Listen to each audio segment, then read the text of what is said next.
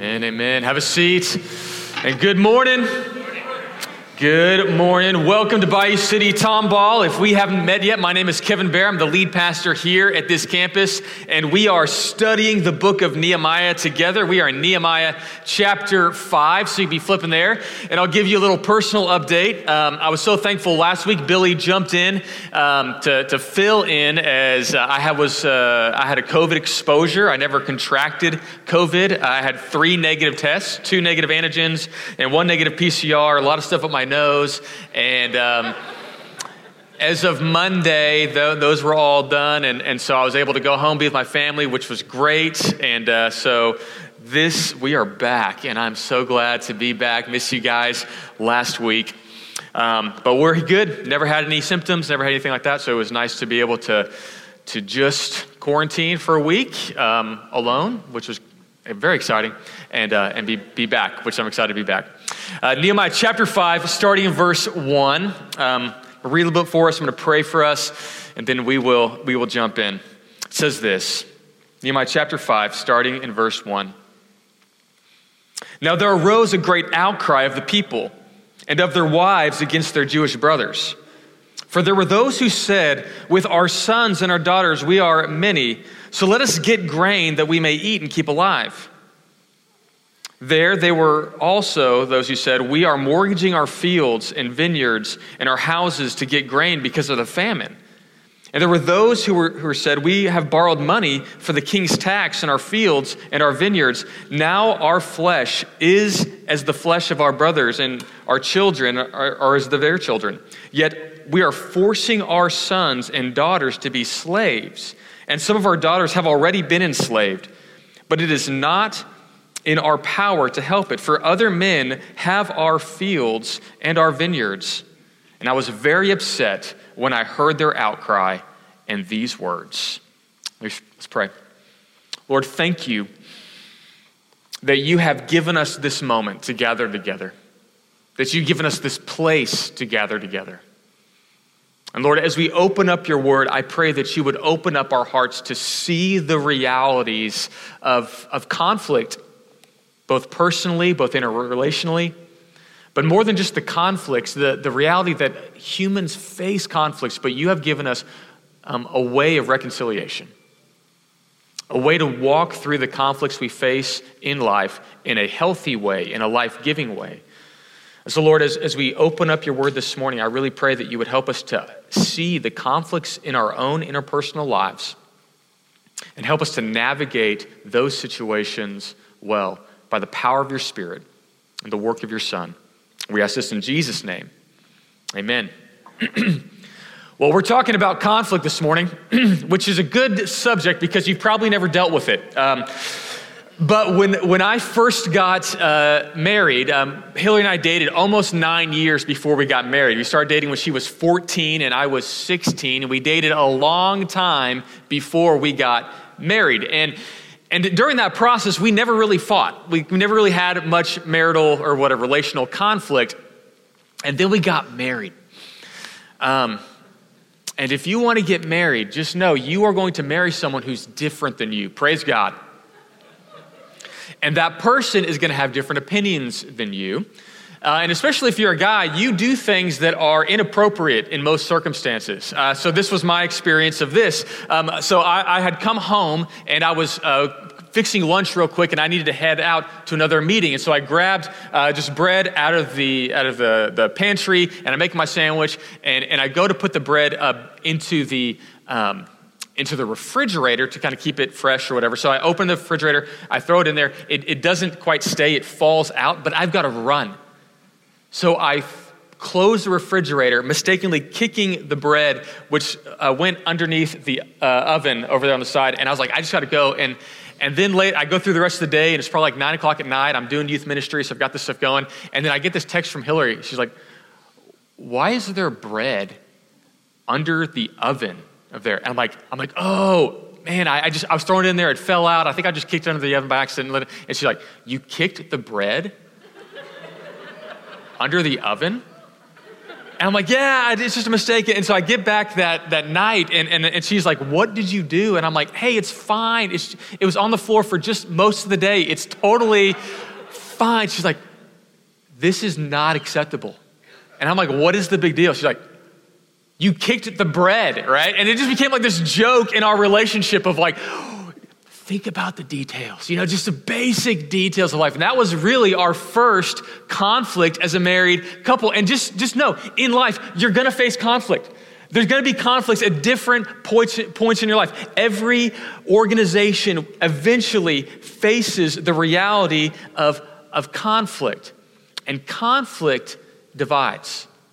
See, last week we looked in Nehemiah, uh, in Nehemiah in chapter four, and Billy taught that, that when there's conflict externally to the community, conflict externally can actually bring unity because it, it can unify you against another opposition.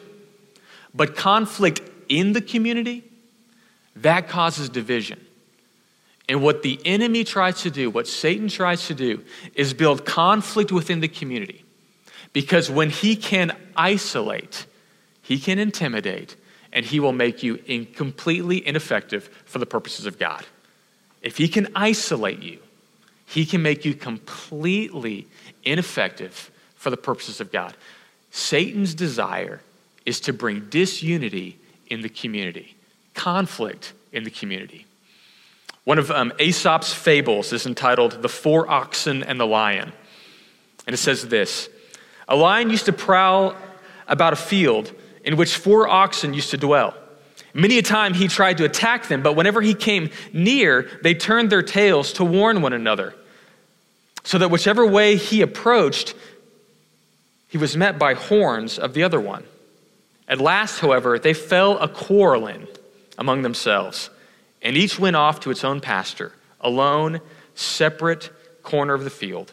Then the lion attacked them one by one and soon made an end to all four.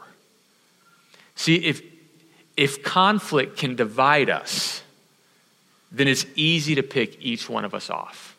But if we can be unified, instead of being having conflict that divides us, if we can be unified, if we can overcome conflict, that becomes a powerfully unified, powerful community. And here's the thing about Nehemiah, what Nehemiah is finding is that Nehemiah is a man who was a cupbearer to the king. And his heart broke for the things that broke God's heart. He saw that the walls of Jerusalem were torn down. And so he went to try to help rebuild the walls, but not just the physical walls. There was also a spiritual brokenness in the people. And as he's going to rebuild the walls, what happens, what always happens as new things are building is that conflict enters into the mix. And so he gets partway there, and there was outside conflict that came in. We saw that last week in chapter four. And this week, we're seeing the internal conflict in the community. And if we follow the steps that Nehemiah follows in this process, you will find a process to overcome conflict in every part of life. In fact, I will tell you, if you follow the steps that Nehemiah does in this section, you can overcome many, many conflicts in your life. But here's, I'll tell you this, let me just warn you on this. It doesn't mean that every conflict will be resolved in your life. You'll have the healthy path forward, but not every conflict will be resolved. And number two, it doesn't mean that everyone will like you. Sometimes when we look at conflict in our lives, what we, we hope is that when we handle it correctly, everyone will love us. And, and, and let me just tell you, that is a fool's errand. But what Nehemiah models is a God-honoring path to overcoming conflict. And that's what we need to do.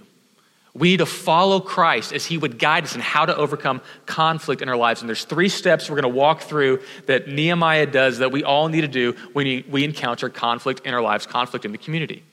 The first is this: to listen carefully. Secondly, to confront lovingly. And thirdly, to live consistently.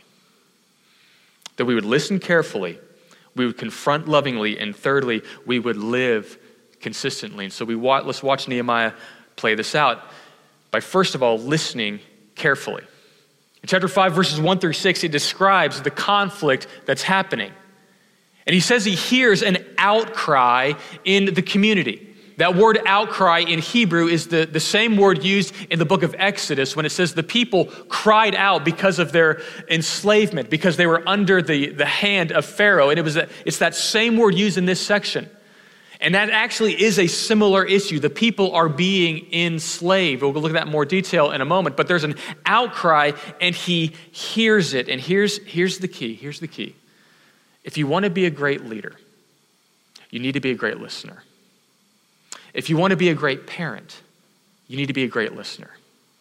If you want to be able to, to enter into conflict well, it means that you need to spend more time listening than you do speaking. If you want to be a great parent, you've got to be a great listener. Nelson Mandela uh, was once, once asked this question: how is it that you brought unity in this, in this very contemptuous, uh, uh, this chaotic situation that you were in in South Africa? He says this, he says, I learned to speak last.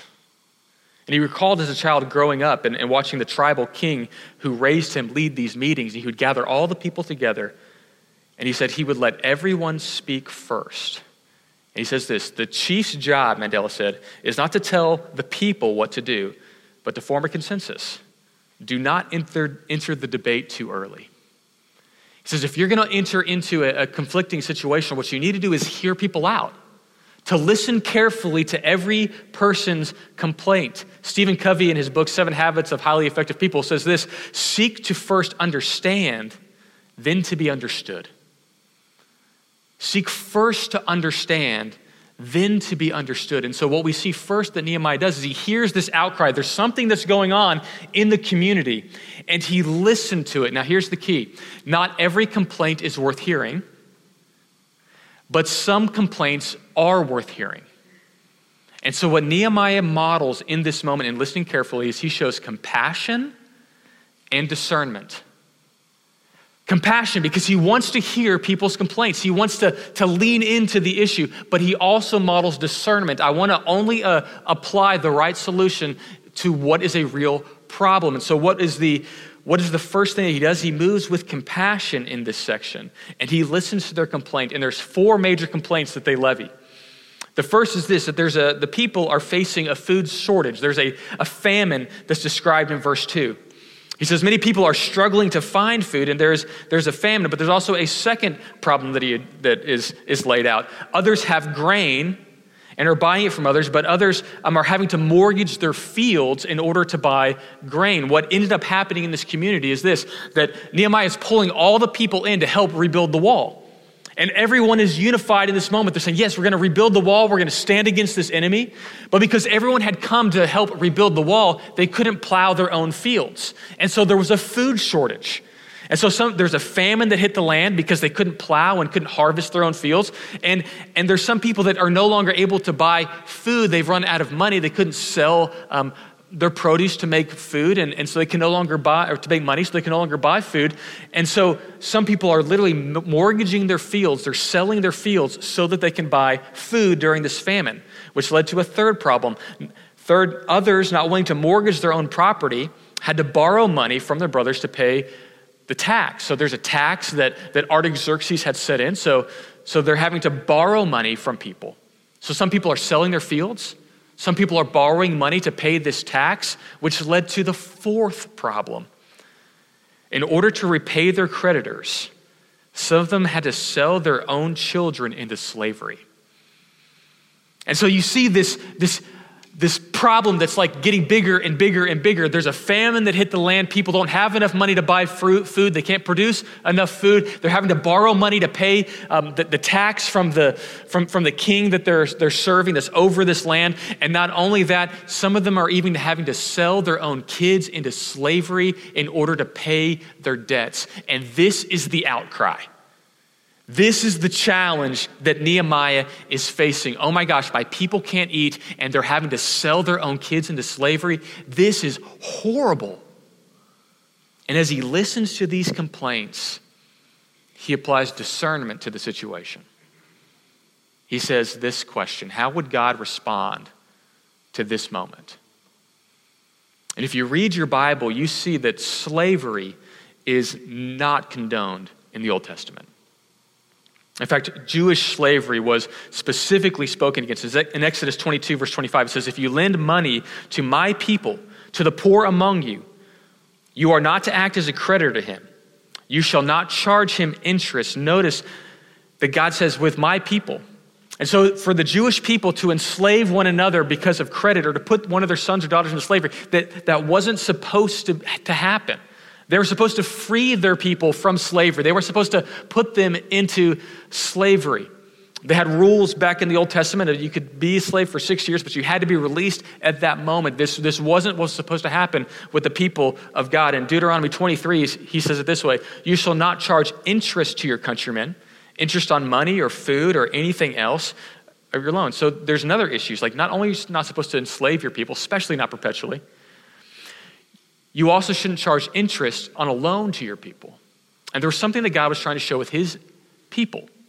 He says, we're community and we care for one another and we help one another when we are hurting. And so if someone is destitute, we don't take advantage of the situation. We lift that person up. We move in as the community of God and we help those that are hurting among us. That's the principle that, that God is trying to put within his people. And the nation isn't doing this.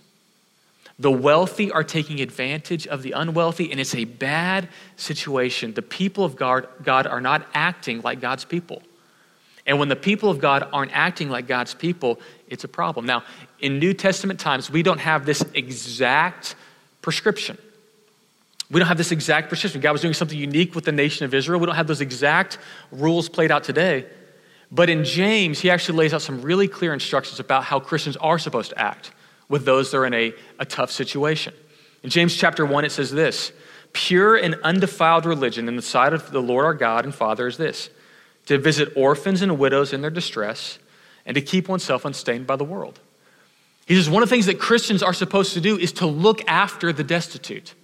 If someone is, is economically hurt, to be an orphan or a widow meant that you had no way to make money. In their culture in, in, in ancient Greece, um, women were, were not able to earn a living like a man. And if you were an orphan or a widow, that means you were, you were, you were destitute. There was no one to care for you. And he says, the people of God are supposed to move in and care for those that are in a tough position. James two, five, fifteen through sixteen says this way, if your brother or sister is without clothing, and in need of daily food. He, ex- he uses the most extreme example. If someone walks up to you naked and starving, and one of you says to them, go in peace, be warmed and filled, yet you do not give them what is needed and necessary for the body, what good is that? What use is your faith if you don't care for the people that are hurting among you? And so what the people of God are supposed to do is to look at people in bad circumstances and move with the help and love of God. And that may mean financial resources. It may mean that we we we go in and, and help them uh, financially or physically. There's all sorts of ways we do this. And I'm so glad we have a benevolence team that helps us know how to help those people well. Um, Marilyn Neish and, and Tracy Martin help lead that team. And, and so it's not always easy in our culture, in our day and age, to know how to help those that are in poverty, how to help those that are struggling. But we have a team that helps us to navigate those waters well. But because we need to say, okay, we've been given great gifts by God. And there's people hurting in our community. And the people of God are supposed to move with the compassion of God to help those that are hurting among us. It's one of the values, one of the principles that we live by as a church. We want to help those who are hurting among us. And so the first thing Nehemiah does, the first thing we got to do is to listen carefully. Where's the fabric of our community breaking? And are we moving with compassion and discernment? Are we moving to help in a way that's actually helpful? And so Nehemiah listens. He goes, okay, here's the problems that we're facing. And I, and he says, okay, this issue is against what God would want. And so I need to move for the sake of our people. So he listens carefully. And then secondly, he doesn't just sit and he doesn't tweet his complaint. The greatest gift you can give to humanity is to stop tweeting your complaints.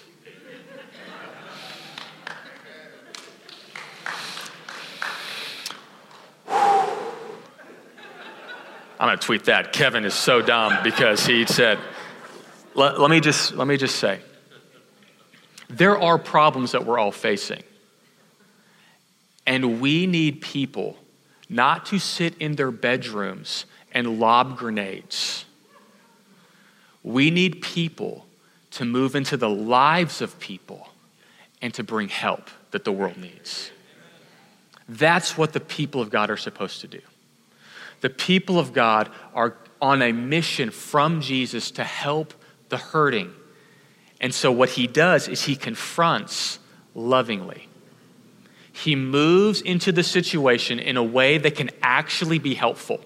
I'm just spreading awareness. Okay, well, why don't you spread the love of Christ and you move in in a way that's helpful, in a way that you can help. And so what we see, what he does, what does it mean to confront lovingly? It means you bring correction and reconciliation.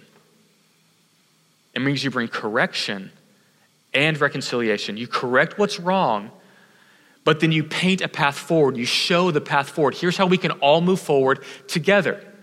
There isn't one enemy out there that we lob a bomb at. We said, okay, here's the issue, and then here's how we can bring reconciliation as we move forward together. Doug Fields, um, he, he writes on youth ministry all over the place. And so one of the books that he wrote uh, says this. This is uh, hilarious to me. He, he writes it to new youth pastors. And he writes this in this book. He says, conflict is inevitable because when imperfect people work in imperfect situations, problems arise. Regardless of whether you're a paid volunteer, as soon as you say yes to a leadership position, you're saying yes to conflict. And leaders don't run from conflict.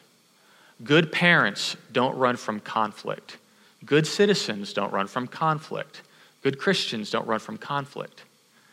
We lean in, and if we ignore the problem, Craig Rochelle says this, if If you, if a leader ignores the problem, the problem is no longer the problem. The leader's the problem. As a parent, it's your responsibility to love and raise your kids well. As a, as a member of your business community, as a men, member of that, of that company, it's your responsible to, responsibility to help manage conflict well. And not to just point out the problems, but help to bring solutions. And, and to do that, we have to correct what's wrong, and help bring reconciliation. Help bring those people together. And that's what Nehemiah does. He steps into this conflict. He says, here's what's wrong. And so what he does, first of all, in verse seven, he says he took counsel with himself, which meant he went and calmed down. Oh, that's beautiful. He says, I just needed a moment. I was so angry at these people, and I just needed a moment. I just went, oh. What am I going to say? And what he first said is nothing, which is so wise. He went and took counsel with himself, calmed down, and then he took the confrontation to the appropriate place. He took the confrontation to the appropriate place. Public sins should be confronted publicly, and private sins should be confronted privately. In fact, Jesus gives us instructions. Like if, if someone has something against you, go, go in private. And if, and if you win them over, you've won a brother. So go in private in this situation to, to, to help bring reconciliation. Go privately first. But if it's a public sin that everyone feels, then you have a responsibility to show publicly the issue in a way that's helpful, not in a way that's hurtful. And so he takes it to the people and he says, this is the issue, verse seven or verse eight.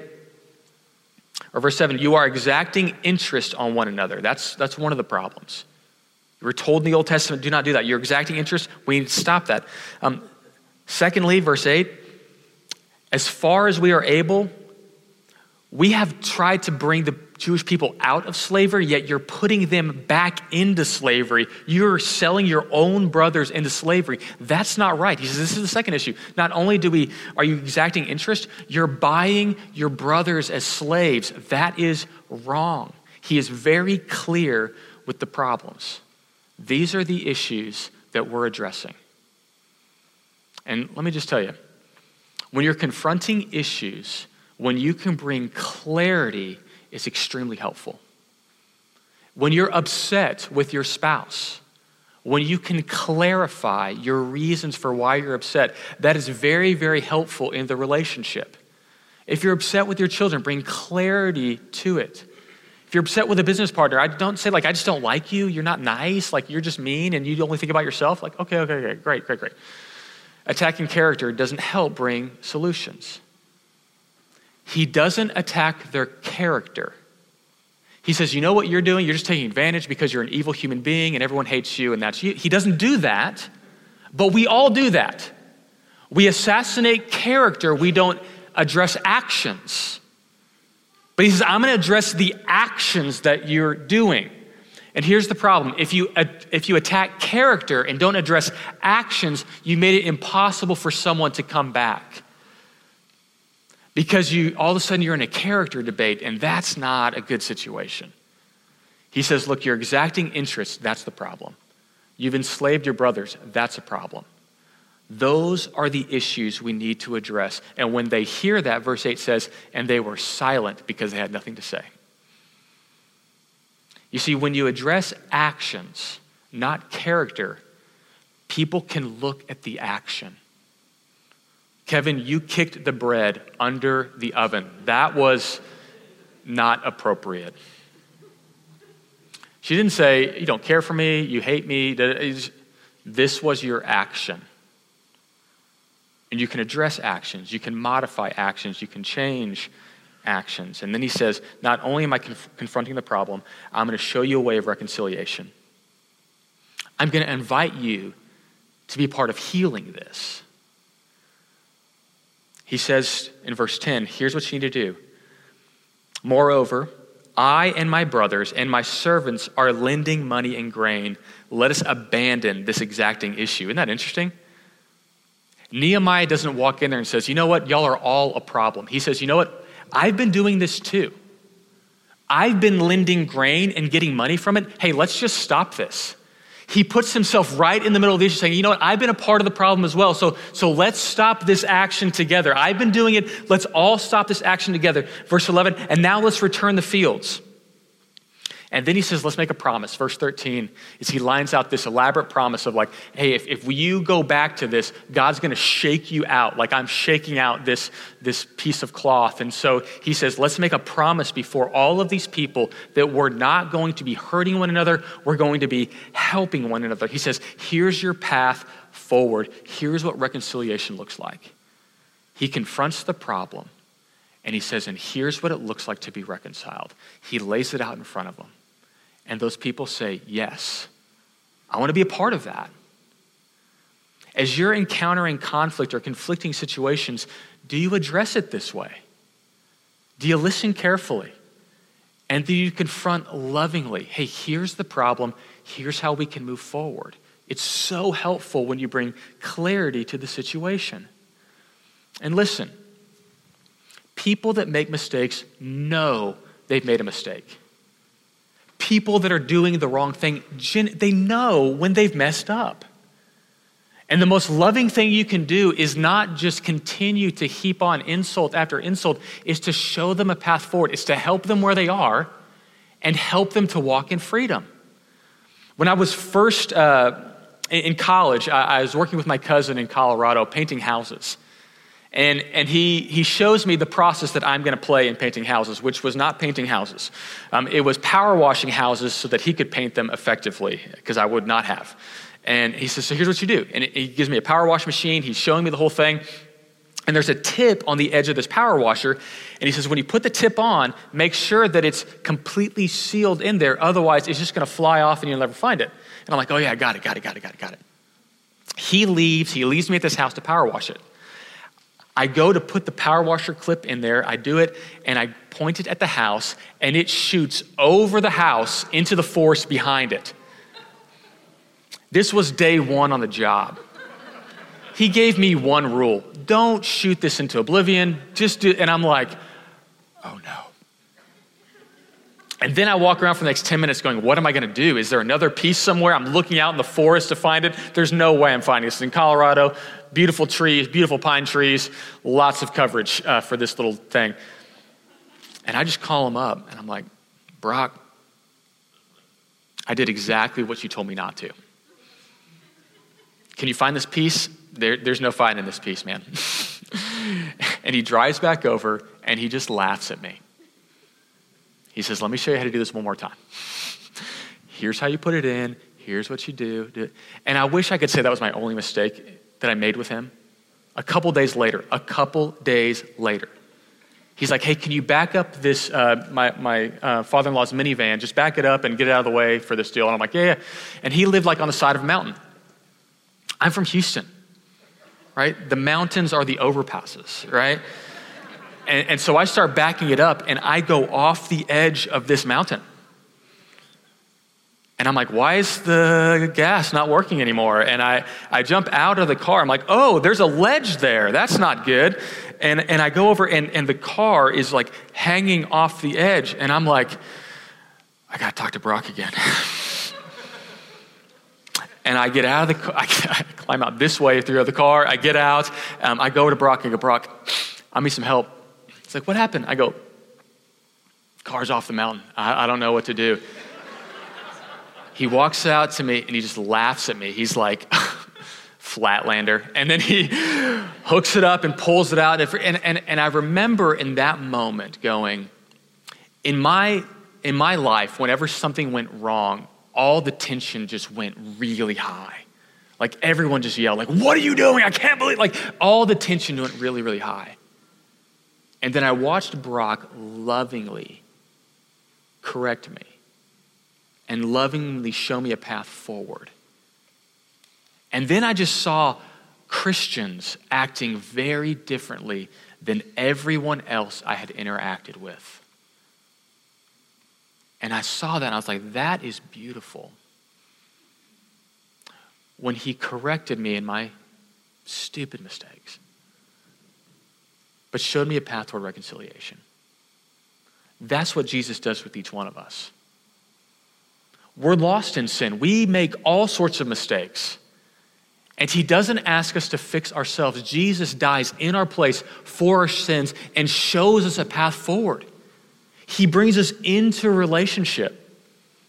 He says, yeah, th- th- there's, there's problems that you've created, but, but I will help you walk in freedom if you've come to me, if we come to Jesus Christ. So he listens carefully. Nehemiah confronts lovingly. And thirdly, he lives consistently. One of the greatest gifts you can give people is when your beliefs are modeled in your behaviors. When your actions align with your affiliations. When what you believe comes out in what you do, that is a beautiful picture that the world needs to see. People don't read their Bibles, but they read their Christians. And they want Christians to actually look like Christians. And so what Nehemiah did at the end of this, from fourteen to nineteen, is that he plays out, he lives out the values that he wants in the community. He lives them out perfectly in front of the nation. In a leadership book by James M. Kouzes called The Leadership Challenge, it says this: exemplary leaders know that if they want to gain commitment and achieve the highest standards, they must be models of that behavior they expect in others. If you want to lead people well, what they're looking for is you to model the behavior you want seen. Are you living out the values that you possess? Verse fourteen, it says this way: moreover, at the same time, I was appointed to be their governor of the land. They said, you're leading well, Nehemiah. You're actually going to be established as governor of this area. And then he says, okay, if I want to be a good governor, what do I need to do in this situation? He says, I'm going to learn from the past and I'm going to model the way forward. That's what it means to live consistently. You learn from the failures of the past and you model the way forward. It says this in verse fifteen. The former governors who were there before laid a heavy burden on the people, and they took from them a daily ration of forty shekels of silver. Even their servants lorded it over them, but I did not do so because of the fear of the Lord. The first thing he did is he learned from the past. He says, there's some mistakes that the previous governors have done. There was a way that they governed this land that wasn't consistent with the values of God. They put a heavy burden of tax on the people. So you know what I'm gonna do? I'm not gonna do that. They lorded it over them. Isn't that fascinating? That's the phrase he chose. They took their position and they lorded it over them. As soon as they got their way to the top, they said, now you will serve me. And that's the opposite of what Jesus calls us to do. In fact, in Matthew chapter twenty, it says this. Now, he's telling his disciples, now you believe that, that once you get a position of authority, everyone's responsibility is to, is to serve you. And he tells them, not so with you. He says, the rulers of the Gentiles lord it over them. It's like the same phrase. And their great ones exercise authority over them. It shall not be so among you. But whoever will be great among you must be your servant. And whoever will be first among you must be your slave, even as the Son of Man came not to be served, but to serve and give his life as a ransom for many. He says, what the world wants is their leaders to model the behaviors that they want everyone else to, to embody. And what is that behavior? Servant leadership. That you don't lord your power, you serve those who are underneath you. You see those who are hurt and you, and you learn, don't repeat the past mistakes. Everyone else does it, but God's people don't. But we're like little kids. So I confront my child. One kid will be screaming upstairs, like a screaming child, which is like, I just, oh, it's the bane of my existence. And I'm like, why are you screaming? And then one yells, he hit me. And I'm like, I'm so sorry they hit you. And then I go back to that person, the other child. Why did you hit your brother? Why did you hit your sister? Because they were being annoying to me. And then, so did you hit them back? So I hit them first and they hit me back. And then we're in this like, this weird little moment. And I'm like, okay, how can we make this better? Well, she hit me. Well, he hit me. Okay. So if we go back in time to before they hit you, I can make them stop the potential of hitting you or stop the potential of being annoying and then come back forward in time and then we'll be okay in this moment. Now, when I say that to my children, they're very confused, much like you are. You're like, I've watched a movie about that. No, you didn't. You didn't. Because it's an absurd argument. Many of us, we've been hurt in the past. People have done the wrong things to us. In fact, and when we get our moment in the power, we're like, now I will do to them what they did to me. I will be five. That's what we've just told the world. I will be five and I will make them do to me because I they did to me. And I'm a, like, there's that whole mindset. Once I get my power, I will do everything to make sure that you suffer because I suffered in that spot. And we're like, what are you doing? No, no, you're behaving like children and our country does it. Once I get my moment, I'm gonna do my thing and you'll suffer like I suffered. And Jesus says, you know what? There is someone that needs to pay for the sins of the world. There's someone that needs to pay for the brokenness we all face. And we can keep pointing the finger. And our country and our nation and our world has done that for centuries. And Jesus says, that's right, that's right, that's right, that's right, that's right. And I will take on the sin of the world. And the reason Christians can forgive and move forward is because we already have a sacrifice. Every sin that anyone has done to you has been paid for by Jesus Christ. And any sin that you will ever commit to anyone else has already been paid for by Jesus Christ. And you know what? He doesn't need to bleed anymore. He doesn't need to take anything. He paid for all sin, past, present, and future, by his perfect life and death on the cross. And so your spouse, you can forgive them. Why? Because Jesus died for them. That person at work that you just, ah, Jesus died for them. Those political people that have a different opinion than you, whatever slide they're on, Jesus died for them. There's a way of reconciliation and we can't repeat the mistakes of the past. Instead, we say, no, all sin has been put on Jesus Christ. And I pray that if they haven't received forgiveness of their sins in Jesus Christ, I pray that they would. And then we model a way forward. We say, we're gonna live differently from here on out. I'm going to learn from that past, and I'm going to live like Jesus in the future. And the world is begging Christians to just live like Christians. It's begging the people of God to model the character of Christ in their world, to live that way forward. And let me tell you what, when Christians do that, when Christians model the way forward by their excellent life, the world stops and stares. Several years ago, there was an article by um, Matthew Parris. He's a, a London uh, Times um, journalist. And he grew up in, in, in, uh, in Africa. He grew up in Malawi, and he went back after years later, after forty-five years, back to Malawi to see what life was like. And he writes this in an article from several years ago. He says this: I'm a confirmed atheist, but I've become convinced of the enormous contribution that Christian evangelism makes in Africa, sharply distinct from the work of secular N G Os, government projects, and international aid efforts. These alone will not do. Education and training alone will not do. In Africa, Christianity changes people's hearts.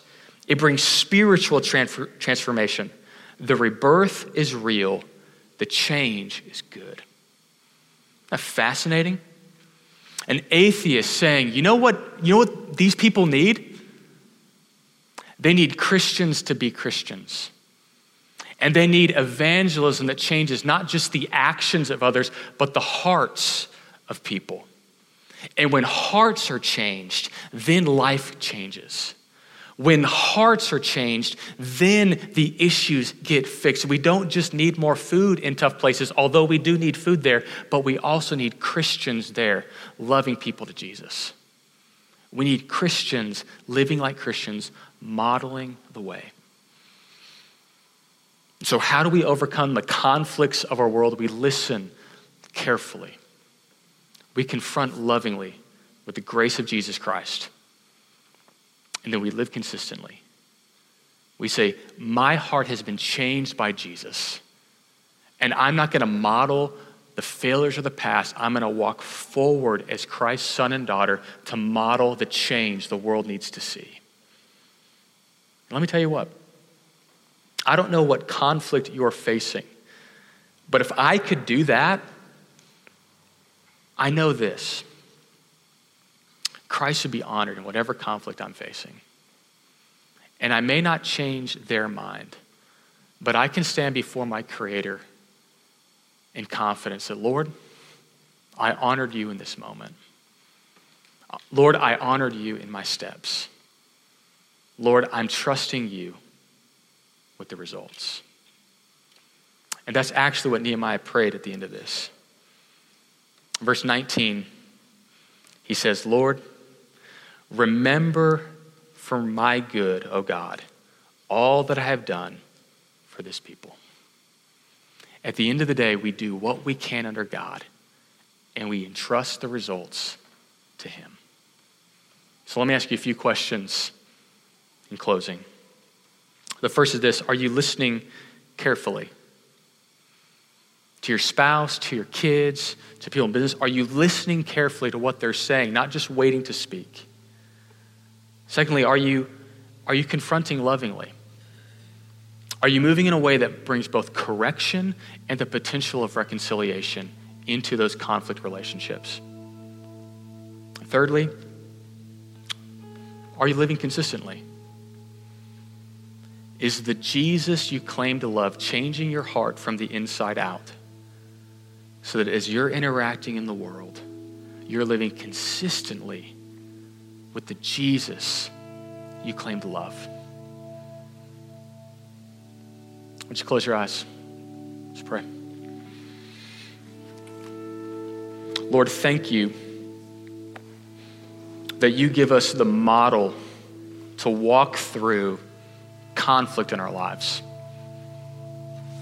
And you give it, give us through a very ordinary man, a man who was not perfect, a man who was who was guilty actually of the same things that he was going to confront in others. And I know, Lord, that many of us here in this moment can think of conflicts that we have handled inappropriately, relationships that we've left burned because we have not moved forward as you would have us move forward, but we've we've been selfish. So Lord, I pray that you would um, first just forgive us. As you say you will in First John, that if we confess our sins, you're faithful and just to forgive us our sins and cleanse us of all unrighteousness. We pray, Lord, you'd first forgive us. Lord, we pray that you would give us wisdom. Wisdom to navigate the conflicts that we face in our daily lives in a way that honors you. And Lord, we pray for your Spirit to fill us. Lord, we cannot live the life you've called us to live without the empowerment of your Holy Spirit. So Spirit, make us alive. Make us yours. Change our hearts and minds to love the things that you love so we can live the lives you've called us to live. Lord, thank you so much for this morning. I lift up each person here to you. It's in your name we pray. Amen.